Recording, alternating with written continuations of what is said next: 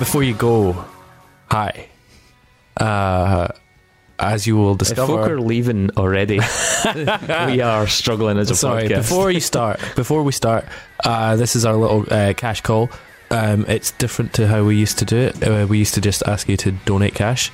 Now you can still do that, but there's an even better way because you can join our Patreon. You can be, become a Patreon, uh, and for that you get things in return. Things. things in return. Uh, Services? what are those things? For the mere price of two dollars a month, you get the episode two days early. You get it well three days early. You get it on a Friday rather than a Monday. Yeah.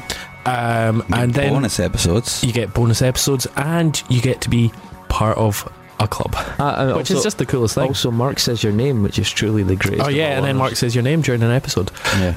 Um, there's then also different levels and different tiers to that. Um, we'll uh, you can do like five dollars, ten dollars, blah blah blah, and they get you different things that include uh, merch, personalized playlists, all these things. Um, we've actually got a few think few of these things to send out and do still. Uh, Yeah. we're halfway through some of them, but uh, apologies to those folk who are still waiting on stuff. But yeah, life gets in the way, even though you've paid us. Um, You can donate ten thousand dollars if you want. yeah, that's an option. Ten thousand dollars, and we will uh, Come to your house anywhere in the world and clean it. and spend the whole Um, day with you. But yeah, Please don't make us do that. So you can go to uh, patreon.com slash unsungpod uh, or unsungpod.net slash patreon. Either way works. yes. Um, but yeah, it's uh, uh, it's really nice to be able to make money. Yes. support ourselves a little tiny bit. And by support ourselves, I don't mean like send money back home to our families. I mean actually pay for the web hosting and when something breaks, we can replace it. That's literally it. hmm Uh, we don't make any money out of this, but we do. We finally have got to the point where we're not losing money on it, which is a joy. So thank you very much. It's fantastic. Thank you very much, guys. And also, as you'll discover, I've uh, also discovered discogs.com, and that is an expensive habit to get into. So please Nah, send as much money as possible. the truth comes out. yeah. it's really quite a dangerous place.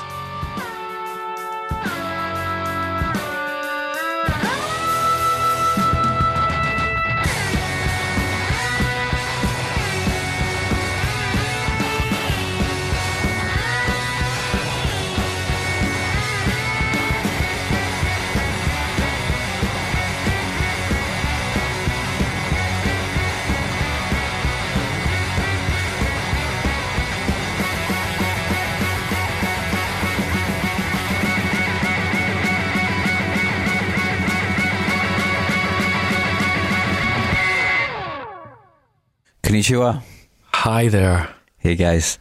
Welcome to the Unsung Podcast. Have Um, either of you guys ever been to Japan? No, but you have. I have. Yeah.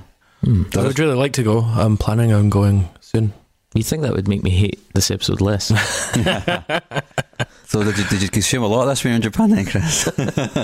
Uh, that was the main reason you went over there to go through. Um, to go bin diving in bin all diving the Japanese Pop, record looking for old compact stores, yeah. discs. My God, it was a Um, pilgrimage. It was uh, it was probably the most extensive work I've ever done. I'm trying to find a record in my entire fucking life. I have really fond memories of my trip to Japan. Uh, thankfully, this is not one of them. Good stuff, Will. Uh, how are you this week, Chris? Actually, uh, we are all falling apart to some Yeah, extent. we I think. are. Oh, Mhm. maybe David's okay this week. He's got over that. I've been, yeah, I'm kind of over Permacold. that permacold I've had. Uh, but, uh, Mark and I have both injured our backs, and then Mark one up to me with a migraine shortly prior to uh, recording. Yeah, I went blind. It was awful.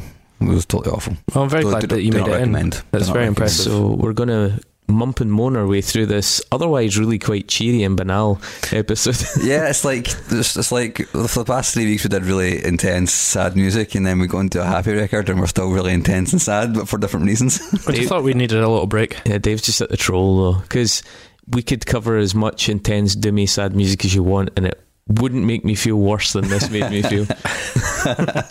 I was just trying to press your buttons. And you've mainly, uh, Mark, you've mainly been moving house. yeah, so I started moving house on Friday, Which is finished basically today, which is Tuesday for, for, uh, for the record, and I am. Did you move the entire house? I felt like I did. I felt like I just like cut the flat out of the building, put it on my back, and took it down the road. Um, I feel like I've turned into a C shape, like my body turned into a C shape.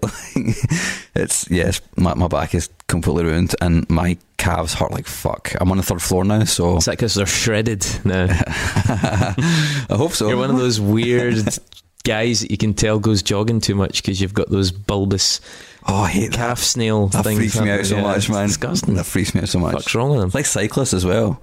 Like, like really big legs, but it's like that's so weird, man. You're so skinny. Why are your legs so fucking big? It's odd.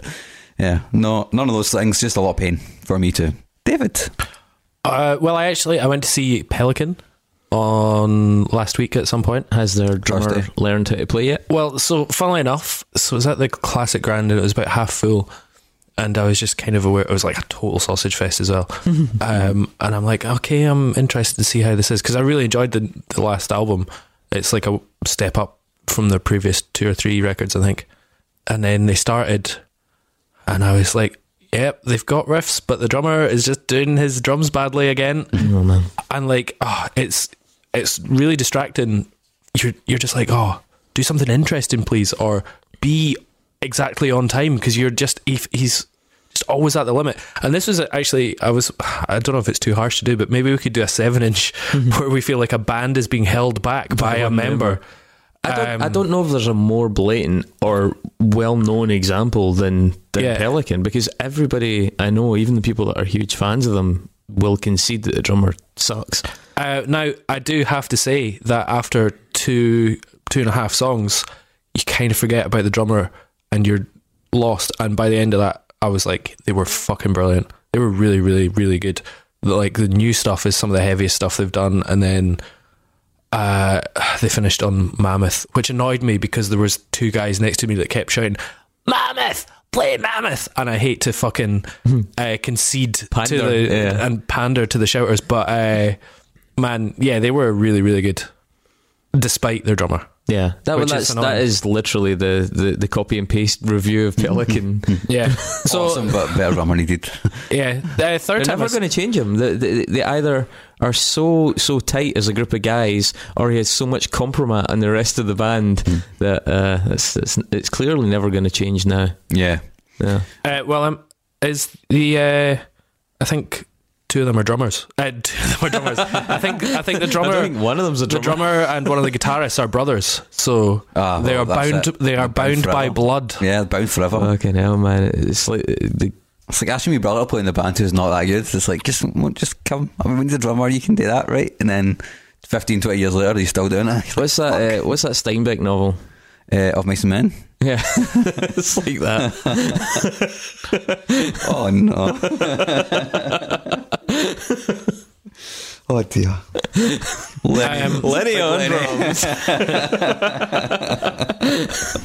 uh, my uh, second cultural highlight of the week was on Saturday night. I was asked to, uh, well, about a year ago, I was asked to DJ a wedding of a couple of folk, uh, a woman I know, basically from coming to my DJ nights. And she said, I basically want that at our wedding. Full. I, but she was like, you know, play to the crowd, and it's mostly there's going to be a mix, and there's going to be aunties, so just do wedding classics for a while. But they're like the friends and all that are all kind of emos and moshers and rockers, so Uh-huh. there's good Jimmy World and Weezer and blah blah blah. And then the wedding was until half twelve, and the groom came up to me at twelve and said. Okay, can you please play Dreamhouse by Deafheaven? Uh, so I played that at midnight at a wedding, and uh, he then grabbed the mic and screamed along with it, uh, while a small circle of about fifteen people were really into it, Aunties. and every auntie and uncle left throughout the ten minutes of uh, post black metal. Um, but I yeah, know- that was my know first exactly black metal. Yeah, it was it was a good wedding. Nice, Looked like fun. Sounds like you were in your element. Really. it truly was. We've got a mixture of moshers and aunties. Yeah, yeah that is my uh, my target demographic. so Oh dear. Uh, I thought you know, yeah. Speaking of aunties, um, this is uh, this is a bit anti-adjacent. This music is it not, Dave? Um, it's smooth. I'd give you smooth. that. It's easy listening. Anything that gives rise to a, a genre called future funk it should really be flagged. Uh, so yeah, warning triggered. so uh, this week I've gone for a, f- a curveball. I'll allow it. I will say that it's uh, Mariya stink Takeuchi, ver, uh, 1984 record Variety.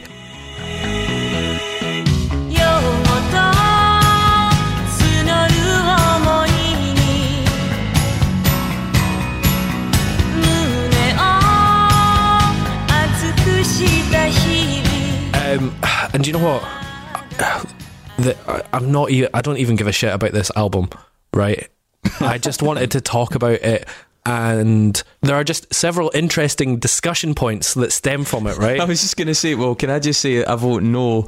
Let's spend the next 40 odd minutes just chatting about the footballers. Uh, no, so I mean, why this? Um, Why and I- this? why Yeah. this? Why?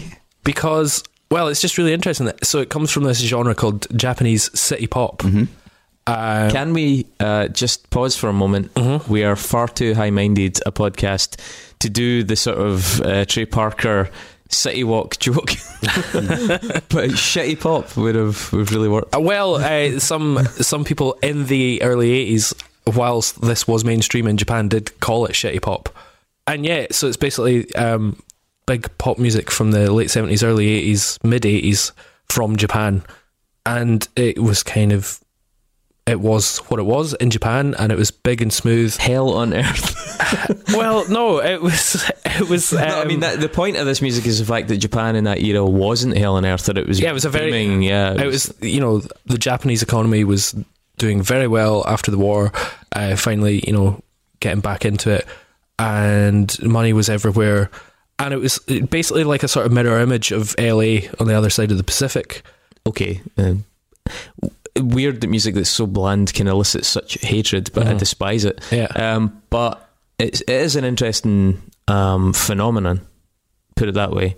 The the fact that there's so much socioeconomics behind the sound Mhm. and so so much like cultural and technological progress involved in distilling this very odd uh, kind of avatar of Japanese life at the time. I mean that is that is a pretty pretty uh, intriguing phenomenon. What I Um, found quite interesting about it is the fact that I I read a few different history, like just a few different articles online of the history of Japanese like pop music, Mhm. and this isn't talked about very much. Not a lot of time is devoted to partic- to city music, uh, city pop in particular. Yeah, well, I, I think that you can see it as a sort of parallel with uh, like British and American pop. Like this sort of MOR was never really given any legitimacy when it was big in the 80s here. You know, you're talking about stuff like, you know, maybe Steely Dan or the Doobie Brothers and, you know, stuff like that.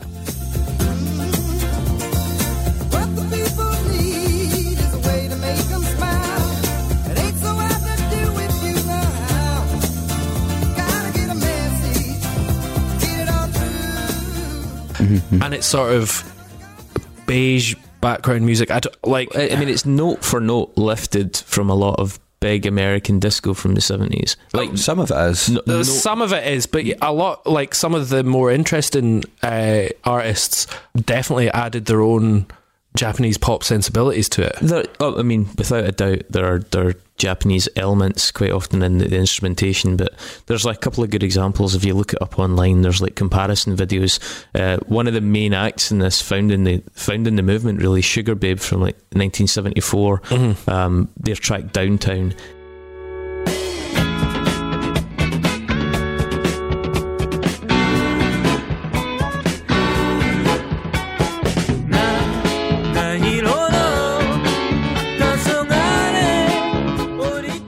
Is identical to the track If You Were There by the Isley Brothers from 1973, two years prior.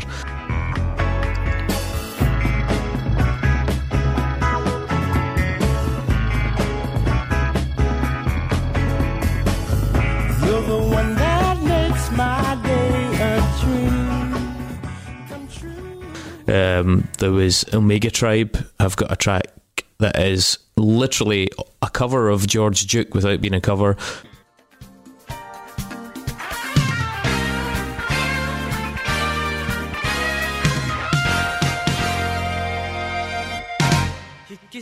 On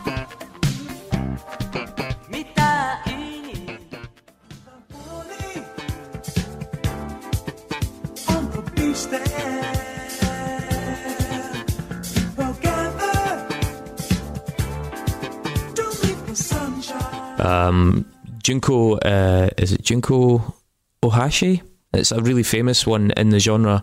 Uh, the, the the cover with the twin towers on it and a kind of like New York kind of panoramic shot. There's a track on that called "I Love You So," which is very very similar to a Chaka Khan song called "What You Gonna Do for Me" from 1981, which was three years before. So the people that were making it, even the really high end folk, guys like um, I'm going to try it, Tatsuro Yamashita. Yamashita. Yamashita, yeah. Yeah, they don't really pronounce the A's as clearly as we do, though, I believe. Um, but yeah, so he's the king of city pop, and he's he's got stuff even then that was extremely close to uh, tracks that were kicking about in the American disco scene at the time. So. It, it was lifting, it was appropriating elements of American culture and repackaging them for a Japanese audience rather than being some incredibly innovative, you know, a grassroots movement in and of itself. Oh yeah. Um, so, I mean, you set the ball in motion, David, Uh-huh. and I, I- picked up the ball Yeah. and I ran with it. oh, I'm happy to do that. So, in 1920, fuck's sake. oh, Hey. carry on. okay, you asked for it. Yeah, I'm happy. In 1920 really is basically when modern Japanese popular music started in earnest. Um, obviously, Japanese culture had been very, very different and very traditionalist uh, up to that point. I believe the word, and again, the pronunciations of these are going to be horrendous. I'm really sorry for any Japanese or Japanese speaking listeners. We're trying our best. As Scotsmen, we know how bad it is when we hear Our names bastardized on shows, so don't take it personally. Um, but uh, I believe it was kind of known as Ryukoka, and that sort of the influence of the USA post war played a big part. So US soldiers that were posted in the Far East and the base military bases, the the influence that the USA tried to exert on Japan as well to try and sort of modernise it. Uh, the the influx of people fleeing communist China as well, bringing certain aspects of that culture, especially the liberal culture from there that they were seeking to preserve, uh, and the communists were sort of squeezing it out. Um, all these elements started to create quite an unusual effect on Japanese culture, which had until then been quite resilient to outside influence, and it did start to permeate gradually. Um, Western instruments started to get introduced, um, and also elements of genres like jazz and blues and soul. Uh, things like crooning started to appear. Interestingly, crooning I finally found is defined as a tenor voice, but at a lower volume than opera Yeah. hmm in terms of technical Yeah, I'd never really descriptions. Yeah, thought of it as a genuine thing. now there you I go. just thought it was like a description. Um, but that uh, Ryukoka, uh, and again, sorry, this is a very thumbnail sketch of what, uh, the history here. Um, skimming through it, it later split into two kind of basic branches of Popusu. Uh, which is kind of more jazzy in origin, and Enka.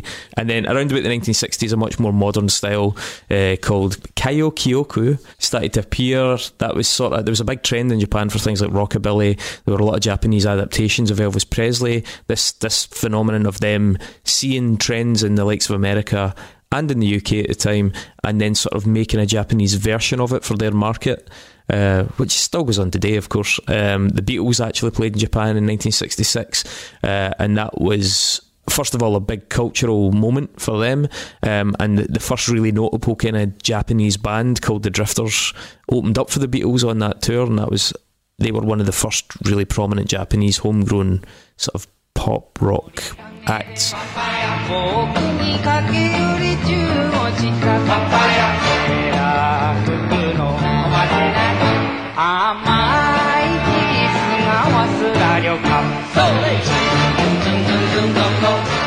Um, there was an Ireki boom from like 1962, which saw like the electric guitar sort of begin to be popularised.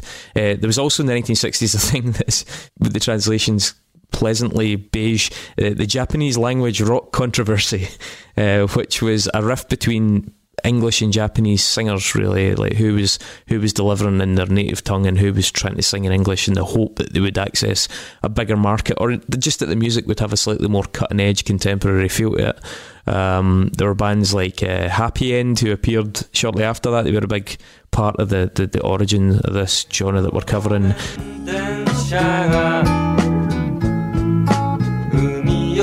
電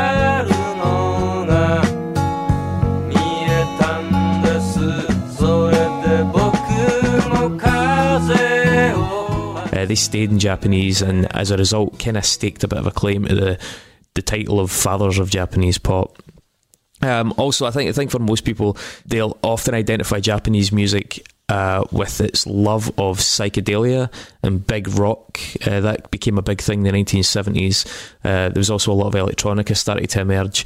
Um, and a big part of the electronica emerging was because of Japanese technology being so far ahead. Um, I mean, first of all, synthesizers, musical equipment itself, even to this day, the Japanese inventions were often amongst the best you could find, excepting guys like Moog and stuff. Uh, and that led to a distinct series of sounds becoming popularised in that market. But also, as we'll see with City Pop, even the fact it's called City Pop, things like the Walkman, uh, things like car stereos, were the car stereos in particular um, were hugely important in, in City Pop as a genre formed an identity, even including the aesthetic, because the, the covers were all you know cars and like like you said about the kind of Pacific Coast Highway vibe and. Or people moving through neon cities, you know, moving through streets with loads of webs of neon above them. Some of it's quite manga esque in its look, and a lot of the uh, a lot of city pop bands actually soundtracked a lot of the early manga stuff as well. And so the, the, the origins, the technological origins of the genre, actually lent themselves to the aesthetic, and then lent themselves to the sound. And it's really interesting how the sound is this weird mix of it's it's not just a purely musical conclusion. It's it's mm-hmm. a conclusion of a myriad different factors that that created this one thing. And even the phrase, the fact it's called city pop, it was seen as being really modern, seen as being Yeah, really- like what did they say? It's like urban music for those who live an urban lifestyle, yeah, exactly. It, it, it was a, it was a which is so it was a lifestyle vague, thing, but yeah. you know it is. Yeah, But for Japan, this was its like first real experience of that, and it was yeah, it, it was a a big culture shock for them. I think I noticed as well there was a lot of uh, interesting commentary in some of the videos and documentaries I watched, saying that. Um, even though it might seem quite conservative to us now, city pop played a big part in women's lib in J- in Japan. Mm-hmm. Because even although there had been women in pop music before, in, in in the years when it started to kind of form in the fifties and sixties, they sang about very very conservative Yeah. things. You know, respectful love and marriage and these kind of things. Like some of the biggest songs. yeah, and it, it was it was never like a individual like liberated voice that they had. Yeah, and what you had with this move, including um, the the lady we're talking about, uh, Mariya Takeuchi, women finally singing about things like one night stands, which was incredibly risky for them. You know, like singing about taboo subjects, and that kind of added to the aesthetic and the contemporary feel it and the exciting feel it, the kind of taboo nature of it yeah, it's, it's it's all in there. It's all wrapped up in that aesthetic, and obviously that aesthetic seems really arcane to us now. So when we look at it now, it's very much a retro experience. It's, I mean, we'll talk about uh, Plastic Love, but it, it, it's an absolutely guilty retro indulgence Yeah. now to, to really engage in a big way with this music. It's so outdated. And even the genres that spawned, like Vaporwave and Future Funk,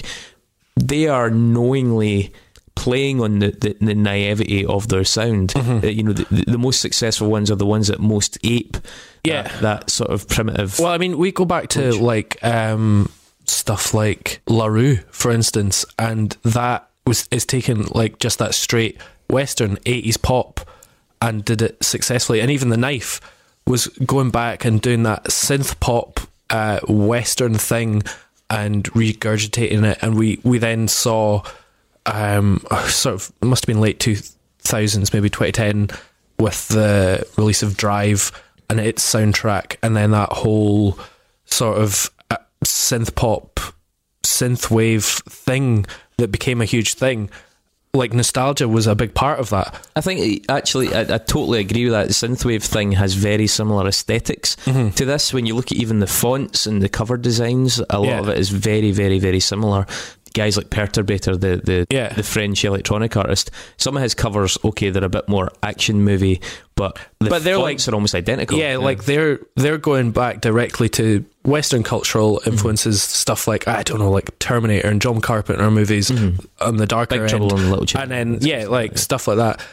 And then Japanese city pop is that, but then with like one step further away, or like another cultural step bridge thing. Yeah, it's like a cultural a bridge lost in it's like- translation element as well. Yeah, yeah, it's like, oh, this feels nostalgic, and I've got all these touchstones but I've never heard any of this before, and also it's in a different language. So it's like a weird nostalgia.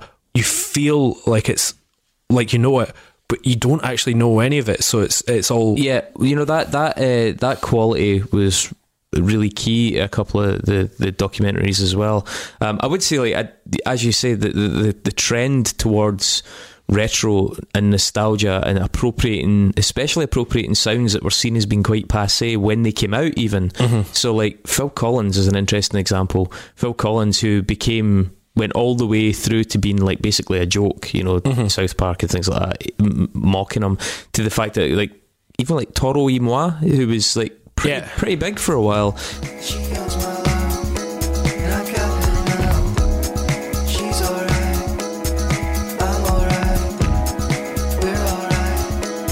You can't go now. Say that you'll always remind like he's some of his stuff is literally like a Phil Collins album track. I mean, it Yeah, yeah, and you've got like bands like Kindness and Blood Orange and stuff like that. Like people who have cultural cachet um, now are going back and finding these, you know, big, like uncool uh, artists and finding influence from them. So there's you, you, what you said there though about the nostalgia, the, the familiarity for something that you haven't actually heard before. That um, that, is it jamais vu? Yeah, an, yeah, yeah. I, was, I, just, called? I literally just googled the name for that and I couldn't find it. Yeah, so um, there's an interesting Japanese word for that, um, and because what this made me think about was why are we so fixated on incredibly banal music from these eras? Now, don't get me wrong, I know I know people when you get to a certain age, especially, you, you can start to actually find pleasure in some of these things that did seem dead corny and cheesy and passe. I'm not saying that people don't enjoy it.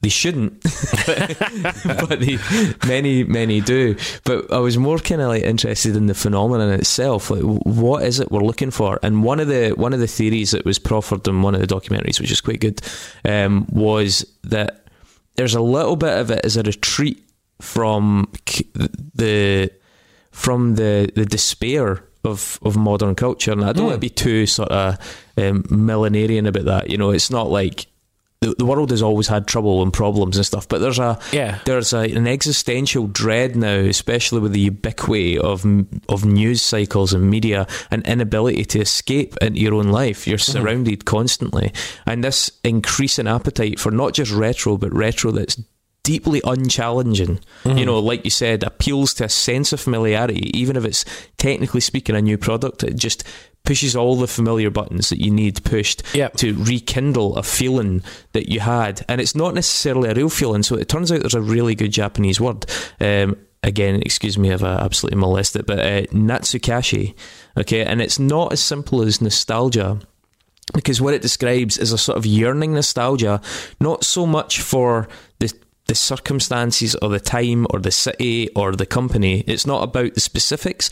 It's a nostalgia for the sense of security and safety, even if it's not eh, necessarily real. So you, it's a nostalgia for a perceived, retrospectively sort of idealized time in your life or in history where things just seemed safer and better Yeah. and and less worrisome, you know, and simpler maybe is another way to put it. And part of that's tapped into by, you know, people like Donald Trump and, you know, make America great again when you're like, what exactly is this age that we're we're we're looking for here? Um, but it's also in the sense of this this is like a slightly more benign manifestation of, of that sentiment where you're you're trying to reimagine a time that probably didn't ever really exist if you actually mm-hmm. started to pick it apart. There were loads of worries and fears and problems in the world but it's useful to you as a, an escape.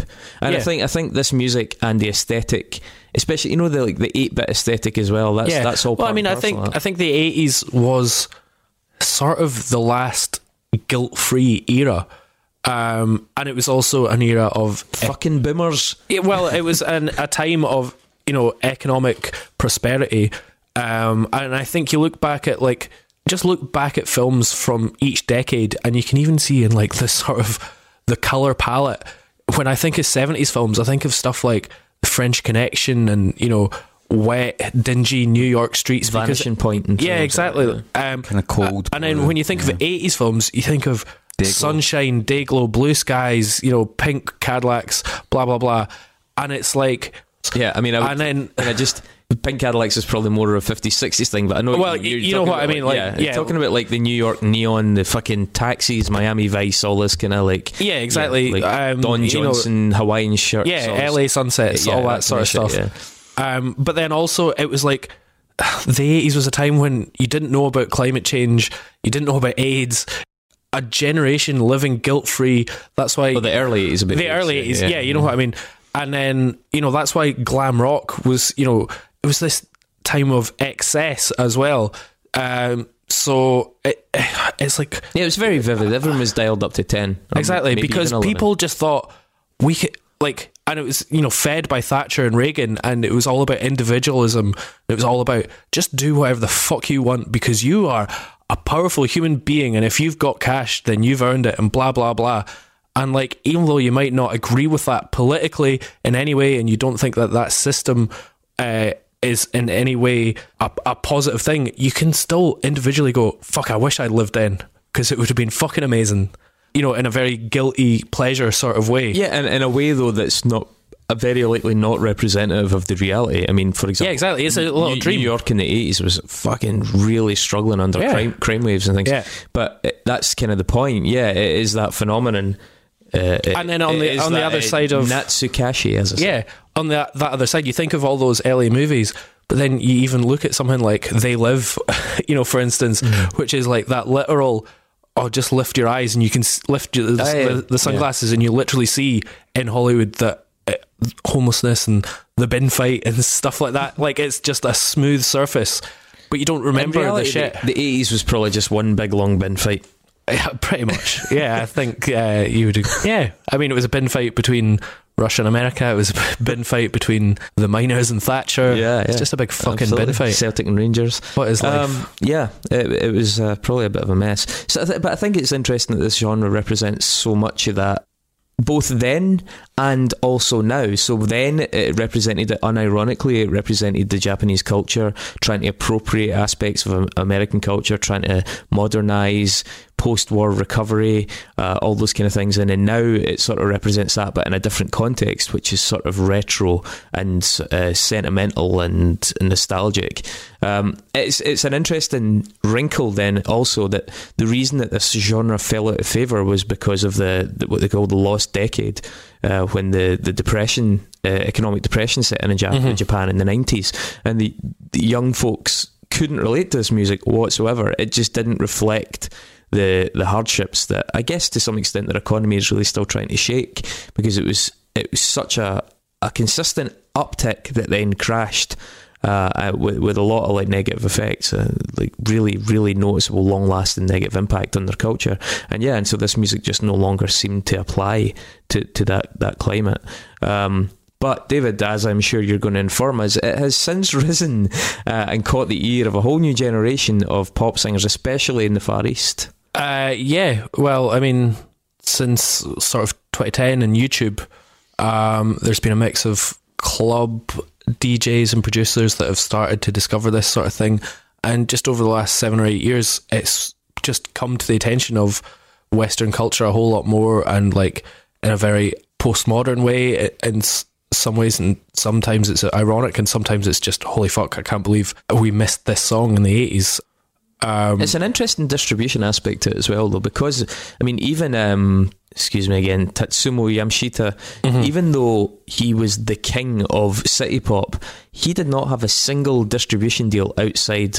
Uh, outside of Japan, Yeah. or at least sorry, at least in the West, if you will, uh, until I mean, does he even still? Does he have one officially? I don't know if he does. I'm not sure if he does, Um, no. and that's astonishing. That's that's like you know, who who would be a, a good comparison over here? You know, it's like the head, the the the, the pinnacle of a Yeah, it'd be somebody like oh, David I Bowie or fucking. George Michael or something. yeah, Yeah, yeah, So like somebody like Bowie, George Michael, someone of that caliber in Britain, not having a, a distribution, and so Yeah. super famous. I mean. Uh, Mariya Takeuchi sold 16 million records, yeah, and we only discovered her as a novelty 30 years later. yeah. With that song "Plastic Love." Mm-hmm.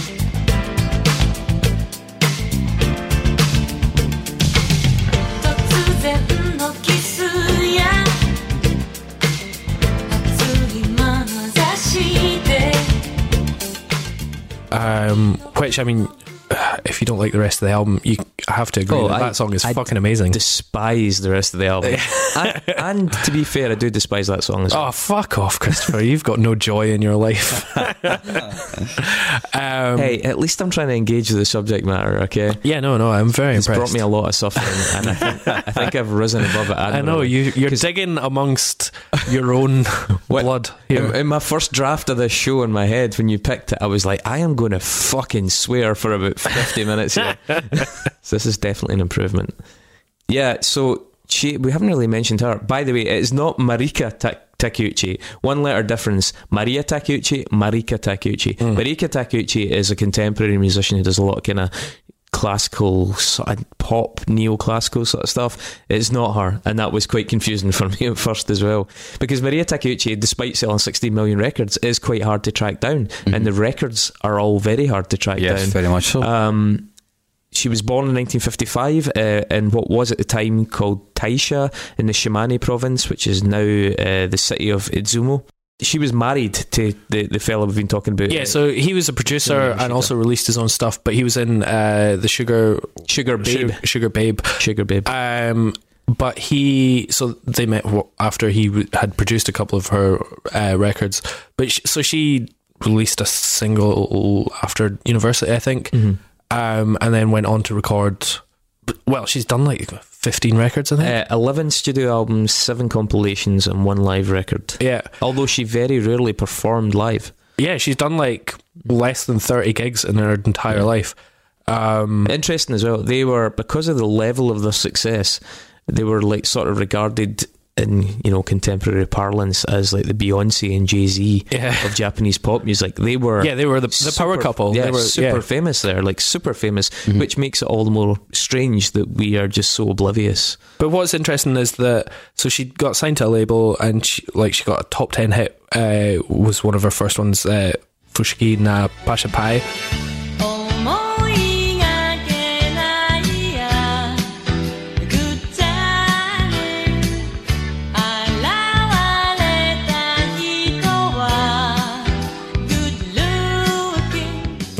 Yeah, which went to number three. Yeah, yeah. yeah. Uh, th- I mean, the one that we're doing, Plastic Love, as big as it is, like her breakthrough single in the West, only went to number eighty-six, Yeah. which is crazy. Um, but I mean, this this this album sold about half a million records in Japan, I think. And like she often she's got like a couple of records that sold sold more than a million. Yeah, but this and this, uh, but that single again, being that that single is the sort of uh, fulcrum of this entire record. That single, what didn't even merit a video at the time. Yeah. admittedly, it was eighty four, and videos were not as common. But yeah, but for still, yeah, a, for some a big budget artist selling you know millions of records. wasn't until um, recently they've done a video now actually for the re-release once it went viral online. But what's interesting though is although uh, her main sort of musical partner was also then became her life partner, Life partner. Tatsuro. Um, she, she did work with a lot of North American uh, as well as Japanese like producers and songwriters. Um, Might come up in a Nexus later on. Indeed. uh, but then, like you've been talking about the the flow from America and Britain to Japanese city pop, but it went back the way. One one of her tracks was then re-recorded and re-released by the Carpenters. like the sun. You're so deep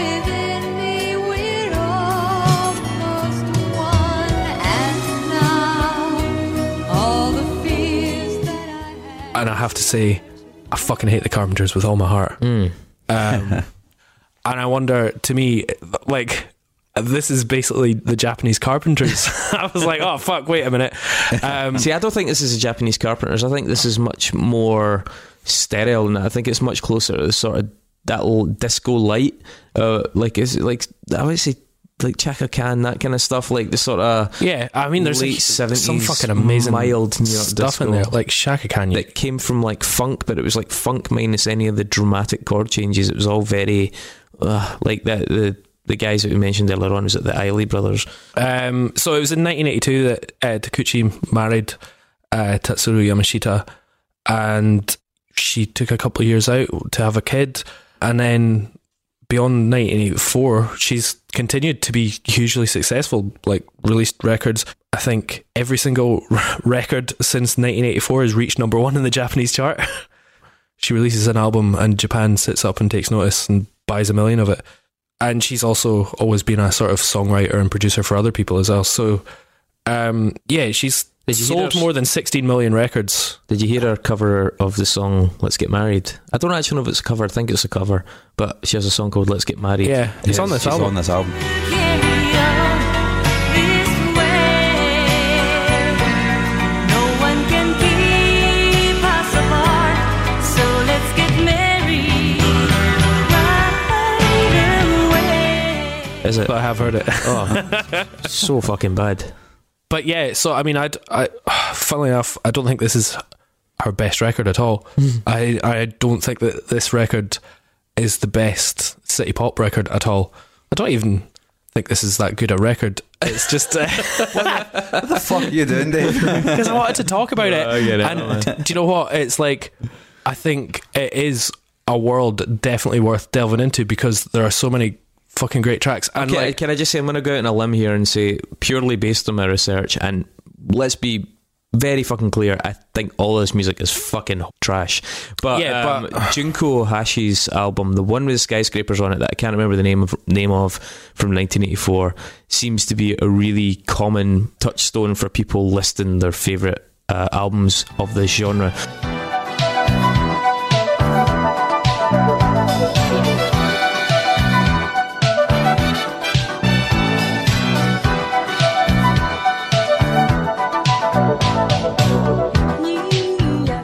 Especially in the original kind of period of it.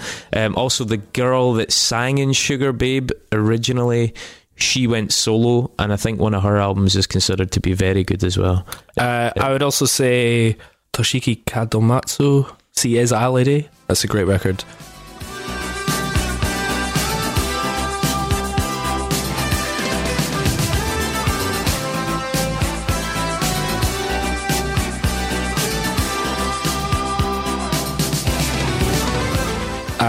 I She think is a lady. C is a lady. As in- S E E. no, S E A. C is a lady. As in, you know, that's a, miscommun- a mistranslation pretty much, but the ocean is a woman, I imagine is what. they Okay. mean. Uh, but Tatsuro Yamashita, the king himself, has got a couple of really good records. I think the best is probably For You. Tatsuro was actually my introduction to s- city pop, I think a few years ago. Somebody shared a mix to my pal Joe, and it was like an hour long mix of like easy listening sort of stuff. And it had uh, the song Love Talking, Honey It's You by Tatsuro Yamashita, right?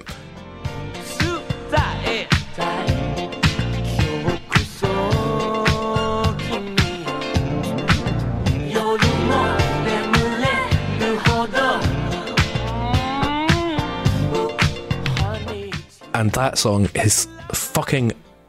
It's unbelievable how good that song is and I you need to imagine I will find that unbelievable. chris remember your former flatmate Rory Danaher? Imagine him as a guy- song. This guy haunts me now, by the way. Like imagine him as a song. That is what it is. It's just pure unbridled joy. In a towel, yeah exactly. Striding across my front room.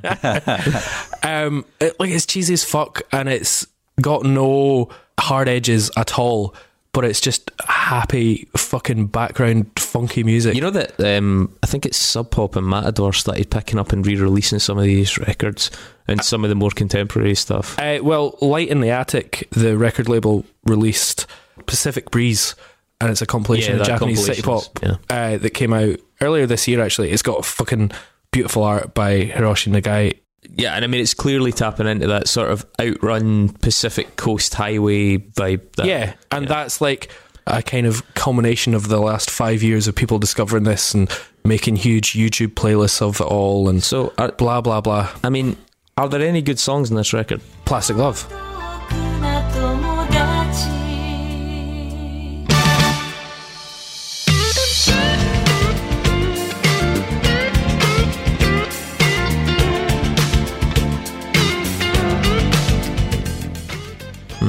Plastic Love is a certified banger, I think. Mm. I think it's genuinely one of the best pop songs I've heard in a long, long, long time. Can we crawl our way up to two. And uh, given that I very much disagree with one, Um, well, it's funny listening to the like. What's been interesting is that this genre has picked up because a lot of people put it on in the background, and it's like study music or it's like dinner party music. And like, do you know what? Not all music has to be Meshuggah, or not all music has to be. that you're the one that listens to. yeah, I know. I know, but that's it. This is why I have like this is why I I get it. Kind of is that I listen to fucking obtuse and quite draining music quite a lot of the time. I think you might be bipolar. yeah, I might be musically bipolar. So like. Ah, I listen to fucking Venetian snares and then and blah blah blah, and I'm like, yes, that is great. But then sometimes you just want Love. a little cuddle. You want it like you can't just eat I mean, curry all the time. Sometimes you just want no, white bread. absolutely, you're right. But this is more like chewing a sheet of paper.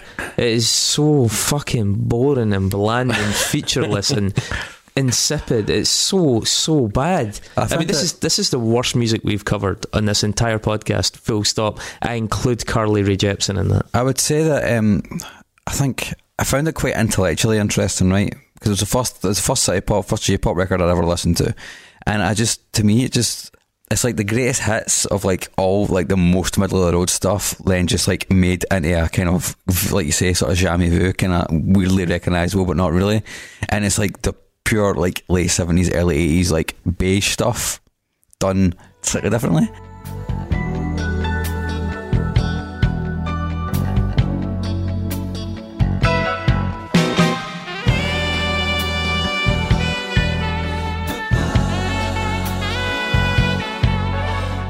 And I thought, well, I, think, we've all just discussed it to death, but I find that quite intellectually interesting. I agree that even if musically it's not that great. Yeah, I agree that it's a very interesting subject, uh, as I've hopefully illustrated by engaging fully with the subject. But I think it sounds so reduced and processed, especially through the filter of retro, that it, it almost sounds like one of those algorithmically composed songs. Like enough data was entered that it just comes out, and it's more or less every one is a variation on the other, and it's so featureless that it, it feels synthetic to me. It, it, I really, it's just so hard to engage on any sort of emotional level with it. It's completely tedious.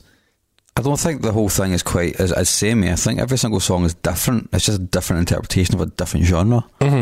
Yeah, it's funny. Which I Like, think is there's also quite um, interesting, what, even if what not track is it? Is it Night at the Amphitheater? Yeah, it's pure Elton John.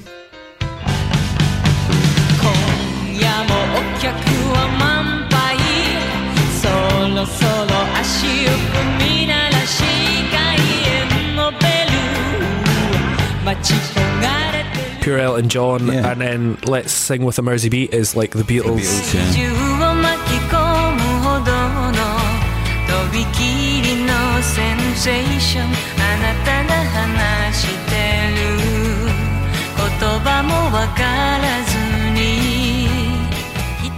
Uh, and then is it Water the Name. Sun in You? I think there's one that basically the Cheers uh, uh, theme tune has ripped off. Mm-hmm. Like it, when it when you hear it, you're like, oh wait, is that Cheers? And you're like, Yeah. oh no, Cheers has taken that. Gone Um, Steady's got a pure Phil Spector vibe, like huge Yeah. Phil Spector vibe.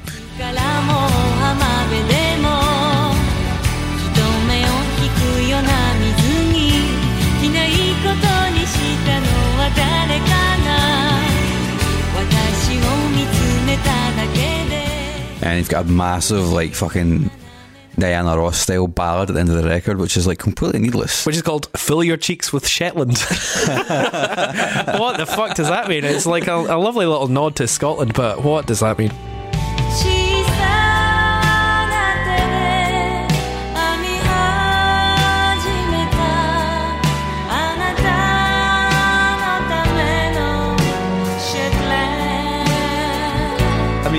That that reminds me more of Rory Danaher.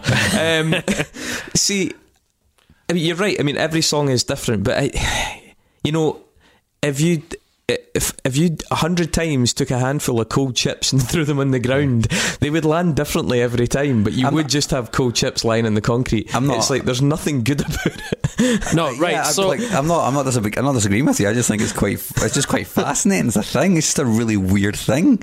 So- I think it's I think it's interesting. I wanted to just take this album that, because you know? it's the album with Plastic Love on it, and for Plastic Love, for many people, is the song that introduced them to city pop. Um, I think there are better records, and you know what? I don't think albums are the way to find the things in this. It's like a whole new way of discovering music because we're 40 years or 35 years after the fact, and people are just making pl- YouTube playlists because it's not available on Spotify. Mm-hmm. And it's really interesting seeing music disseminated in that way mm-hmm. that you Yeah, can- like I and, said- and it's not in any way curated by professionals, although it can be now that labels are, you know, releasing some really interesting records. But like, there's fucking, you know, thousands upon thousands of records here. It's not all cold chips. There are some really golden moments in here of really good MOR. And like, that's not a dirty word necessarily. Like, Steely Dan have really good songs. The Eagles have really good songs. And you've got stuff here that is equally as I good. think this, that does a disservice to both those bands, man. This is, No, no, I'm- I'm not I'm not- comparing it to those. I'm comparing this to like Phil Collins' seventh album, track nine. You know, Yeah, it's like No, but what I'm saying is that yeah, like nine of the tracks on this 11 track record are not very good. But look, uh, look, I, I, Can I, I just do a context-free sample of that? um, but what I'm saying is this as a genre is worth like going treasure hunting in because there are some fucking great tracks and there will be some great records. And to be honest, I've only just started discovering it. Um, and I don't, I don't think this record should go in. I just wanted to talk about it. Somewhere at the bottom of this barrel of a thousand times portions of cold chips, you might find a pickled onion. No, I don't think it's as bad as that. There's some fucking belters in here. But I mean, so yeah. um, I, I don't know what I don't know why you're trying to argue with me that this album shouldn't go in. I agree. All I'm saying is that it's a genre really worth discovering, and then it's also just I think it's been worth talking about because it's a weird way of discovering music. It's interesting that it's like now ironically being discovered, but then it was interested in the first place, and um, Mark, I feel really disorientated right now because I'm arguing with a guy who ostensibly seems to agree with me. Yeah. Yet I still feel like he doesn't. I don't really Look, know. I, yeah, but and I know for a fact that you don't like Plastic Love, which makes you wrong. Because Plastic Love is a fucking brilliant song, and there are lots of good tracks like that. You just have to go and find them, and I am going to find more over the next year I, or so. I guess punishment. You should make a playlist. Of I will. Love. Right, fuck it. I'll make a playlist of 20 songs Also, that are all good. in our- in our kind of um, Western centric uh, discussion of this, we should probably acknowledge the fact that yeah, this is very much a, an outside genre for us. It's like a it's had- right? It tells us like curio. yeah, like but a it's had really it's had a massive thing. impact on J-pop and K-pop. Oh, yeah, like- absolutely. I mean, there are artists in the Korean scene that are literally just synthesizing this now. That their Mm-hmm. whole shtick is their entire catalog is just a much better produced version Mm-hmm. of sometimes directly lifted chunks of these songs just pasted together in a different order. Yeah. Uh, and and there's any number of those that can be found. Some artists dip into it the way that, like, say, you've got a Katy Perry who dips into a certain style for one single or whatever, but then you've got other artists who this is their whole thing is that.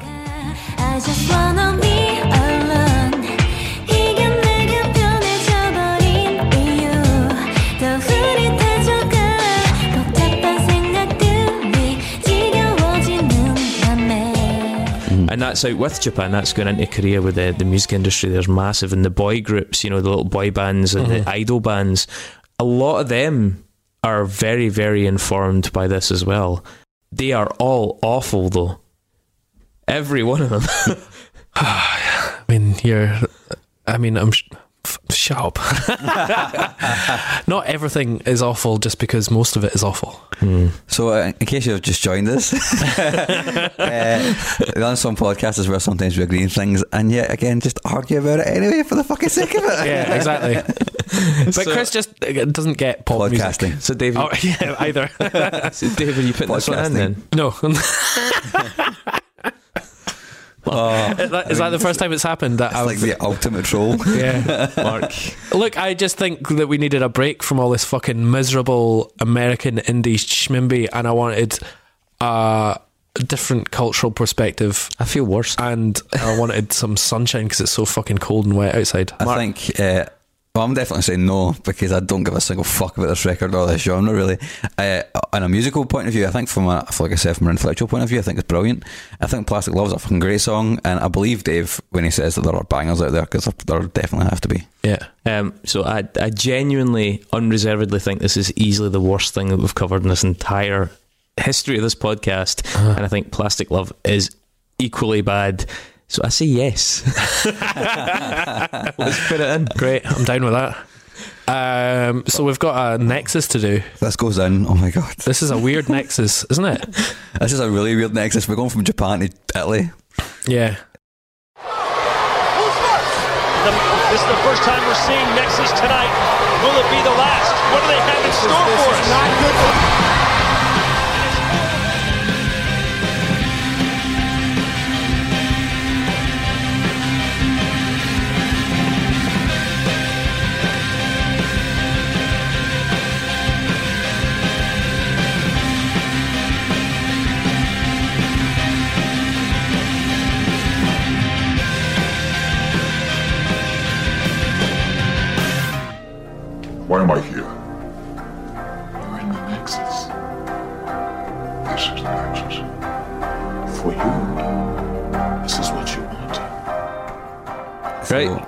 So who chose?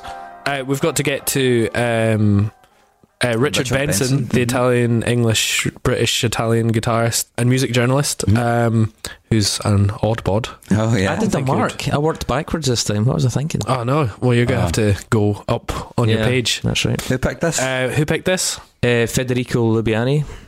Thanks, um, Federico. Uh, I mean, Richard Benson, I have come across him before because my flatmate Luigi, who is the most Italian Italian, Mm-hmm. uh, has sh- showed me the videos.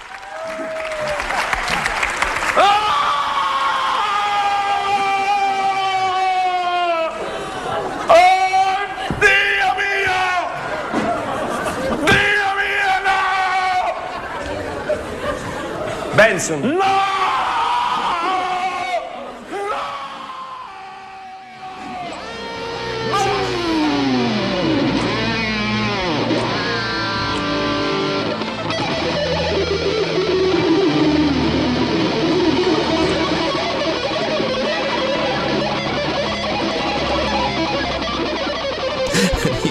Well, we should. We'll put that on uh, Well, on the Facebook. No, Some we'll put that on to YouTube Richard over the course Benson. of the next week. We'll put So that out. Luigi Yeah. was telling me, right? Uh, there's there's a very famous shout that goes out at Richard Benson shows of un polo, uh, which is like a chicken. Mm-hmm. Uh, and Luigi was saying that now it's it's evolved to when you go to a Richard Benson show, which is usually him and his wife, although she maybe left him now.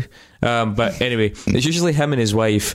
Demented, her playing stand up percussion and him playing guitar and screaming. Uh, they have a giant net that that is dropped down the front of the stage because the audience bring raw chicken and throw it at the stage all the way through, uh, including things like offal and full cooked chickens. And if you watch the videos, so much of it just goes through the net anyway, and get by the end of it, he's covered in raw chicken. It's not very That's- vegan, is it? Yeah, it's fucking nasty. Sounds grim. Yeah. Well, you you're a vegan. You were at a sausage fest, so Yeah, that is true. uh, anyway, so we'll get there. Um, Mariya. Takeuchi, uh, who was uh, a collaborator and partner of uh, Tatsuro Yamashita. Uh, Tatsuro Yamashita, Love Talking, Honey It's You, is the best song ever written by anybody. And that album, uh, the album that it was from was called For You. The artwork for For You, and also another few Tatsuro Yamashita uh, records was done by a Japanese artist called Eizin Suzuki, and it's a real. I love this artwork. It's not. It's not quite the same as the, the other artwork um, that we were talking about. Uh, it's more kind of Simpsonsy. It looks like Simpsons, but without the characters. Eizin Suzuki, very influential and famous Japanese illustrator, has done stuff with lots of uh, city pop artists, but also done stuff with a lot of uh, Japanese um, commercials and big companies like Nippon and Sony. And uh, one of the big ones he he worked with, uh, they worked with was uh, Suntory whiskey, the Japanese whiskey. Uh, Suntory whiskey was uh, famously the reason why why Bill Murray's character was in Tokyo in Lost in Translation to do an advert for Suntory whiskey. Good link. Bill Murray famously doesn't get on with some people. He's uh, just straight up doesn't like some of his co-workers and colleagues and co-stars and things like that. And one of the f- uh, the people he's heard not to get along with was uh, Richard Donner, who directed him in a few films, including Scrooged. Uh, Richard Donner, um, inventor of the kebab. So he did Scrooged. Like Richard Donner was like one of these '80s classic nostalgic people. Yeah. Um, Still going, still going. yeah, still making stuff. Uh, or well, still alive anyway. I don't know what does he do. The thing, the thing is, he's kind of passed on a little bit to his daughter now as well. Ah, okay. Um, but he's been responsible for like X Men and stuff like that as But well. he liked he did uh, the Goonies, Superman, and then Lethal Weapon. Uh, well, all four Lethal Weapons actually. And I think in Lethal Weapon two, they introduce a character uh, who is played by Joe Pesci, Mhm. um, who then stays in Lethal Weapon three and four. Uh, I mean, Lethal Weapons are weird because it's got Danny Glover and Joe Pesci in it, and Mel Gibson, but And they're, Russo. they're and Rennie Russo, but they're Lethal Weapon. like I don't know, a weird mix. Uh, but Joe Pesci, um, he played Frankie in Once Upon a Time in America. Once Upon a Time was in America was the third of the Once Upon a Time trilogy by Italian filmmaker Sergio Leone. David, Mm-hmm. I think you have stolen my link at the end. Yes. Uh, I mean, is it a- had to This is a happen. I mean, weekly occurrence now. yeah, this had to happen though because this these two people were so obscure. Yeah. Uh, so Sergio Leone would be described as the mentor of uh, Carlo Verdone. Oh no, you haven't. Oh no, we've got two different. Oh, holy shit! uh, uh, Carlo Verdone is an Italian screenwriter and film director, and he directed a film in 1982 called Maledetto el giorno shit el incontrato. you can tell that um, I've got Italian blood in me. uh, and in that film, Richard Benson played himself. Wow. That is my connection. Thanks very much, guys. It was heavy on the films, David, so I would deduct points, but I am not the public. I too went kind of heavy on the films, so there we go. Um, so as we've already spoke, spoken about, um, Mariya Takeuchi has has some American artists playing some of her records. Her album, her fourth album, Miss M, had drums played by Jeff Porcaro, who was the original drummer for Toto, one of the founding members, and of course the brother of Steve Porcaro, who's the keyboard player in, in Toto. He's also like a really famous session musician. Like he's played drums for, he played drums on Beat It, he played drums on Like a Prayer, um, a bunch of Diana Ross songs, Bruce Springsteen, Richard Marx, Pink Floyd, Paul McCartney, just so many fucking people. So like he definitely got around.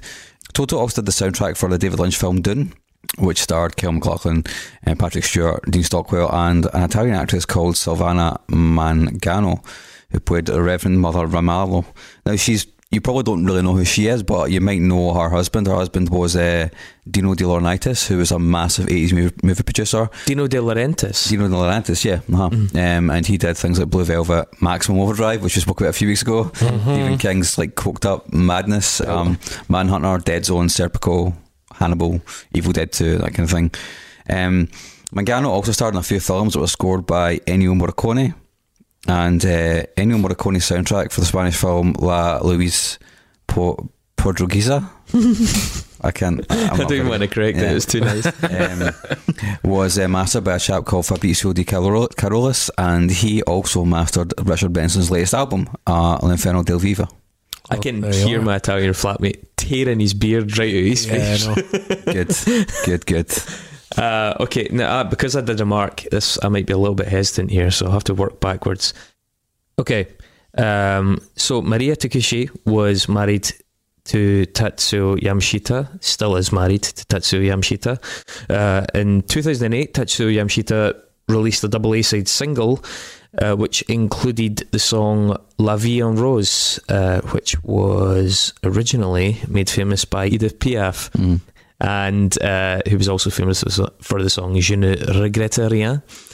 Um, Edith Piaf was actually denied uh, a religious funeral due to Cardinal Maurice Feltin uh, disapproving of her lifestyle. You know, she was married multiple times and I don't think she was notoriously mental, but he just was a little bit of a conservative guy. Stuck in the mud. Stick in the mud, yeah. He's also a member of the Catholic Church, so that's no surprise. Um, but yeah, so Maurice Feltin was the Cardinal of Santa Maria della Pace uh, and Archbishop of Paris. Um, and in 1952, in Dijon, in France, a procession of eight year old boys burned in effigy Santa Claus. Uh, Santa Claus was cancelled by Maurice Feltin. Uh, I don't know. They just uh, they they thought it was uh, disrespectful and idolatrous or something. I'm not sure. The, the, the song. Uh, so I'm working backwards here, so it's a little bit difficult. Um, the the song "I Saw Mommy Kissing Santa Claus." About Santa Claus uh, from 1970 is by the Jackson Five. So you look down on me t- about links of people who have actually worked in films together, whereas just the concept of Santa Claus for you is a concrete link. Santa Claus is a character. we, we we have dealt with characters. We did Mowgli last week, for God's sake. He's not a real character. If, if somebody burned an effigy of Mowgli, that would link to Mowgli. Hmm. so just because Santa Claus is famous, don't, hmm. don't, don't get all fucking hmm. snobby about it, man. Just because okay. Santa Claus is well known. Yeah. They burned an effigy of Santa Claus, and Michael Jackson sang about Santa Claus as part mm-hmm. of the Jackson Five. There's an underlying theme in this. If you, uh, as a, if you as a listener, if you as a listener disagree with that, then please Give us some money and let us know. Right? to it's interesting that Um, you. I mean, the- I mean, uh, the fact that you could have linked just the Catholic Church to Michael Jackson. I did have a note that said I did have a note that said child abuse to an archbishop. There's probably an easier way to do this. yeah, exactly. anyway, Michael Jackson. Oh my god, this is so difficult to work backwards. Mark, I feel bad for you now, mate. Um, Michael Jackson, uh, actually of the Jackson Five uh, and child abuse, uh, tried to buy the original Chitty Chitty Bang Bang car. Mm-hmm. Um, I mean, a paedophile would do that, wouldn't they? Like, what, what, what You need, smell what, the seat. what I need to ask though is why didn't they buy the child catchers van instead? Yeah, that would have been too obvious. Um, do you know that uh, Graham Hill, the racing car uh, driver, once got the Chitty Chitty Bang Bang original car up to 120 miles per hour on a test track? How? That's fucking It was a real car. Yeah, but uh, I mean, it's old. It's fucking old. Like, isn't it? It's true. Jesus. Honestly, it's true. That's, that's, that's Um, impressive though. In Chitty Chitty Bang Bang, by the way, Phil Collins was in that film as a child actor. Wow. That's weird. We about that earlier on. Um, yeah, so the writer of Chitty Chitty Bang Bang was Ian Fleming, Mm-hmm. who also wrote James Bond. Apparently, by the way, he wrote Chitty Chitty Bang Bang because his eight year old son, Caspar Fleming, said, Daddy, you love James Bond more than you love me. That's what my child will say to me when I'm in, in 15 years. David, you love City Pop more than you love me. um, yeah, so uh, in the film Spectre, uh, 007, uh, 007 Double seven. Double Warren Zevon, uh, aka Daniel Craig, kind of uh, parachutes. I I think he actually, is it a helicopter he jumps out of? Um, he parachutes onto. It's called the Ponte Sisto footbridge uh, in Rome, uh, and that very same Ponte Sisto footbridge is the footbridge which in 2004 uh, Richard Benson took a tumble off as in widely regarded it was a suicide attempt but it's sort of retrospectively been written off as just a oh he just happened to fall off that bridge. Um, and that was like a big turning point in the guy's life because uh, he was into some mad mad shit before that and he seemed to kind of sort himself out a little bit afterwards. But yeah that's uh, my link back to Richard Benson working backwards which is actually really fucking hard by the way, Richard Benson is he in a Lady Gaga video? Uh, uh, basically, there's a character in a, Rich, in a Lady Gaga video that Richard Benson claims is him in a blonde wig and has done for years. He said he was invited to be in the video.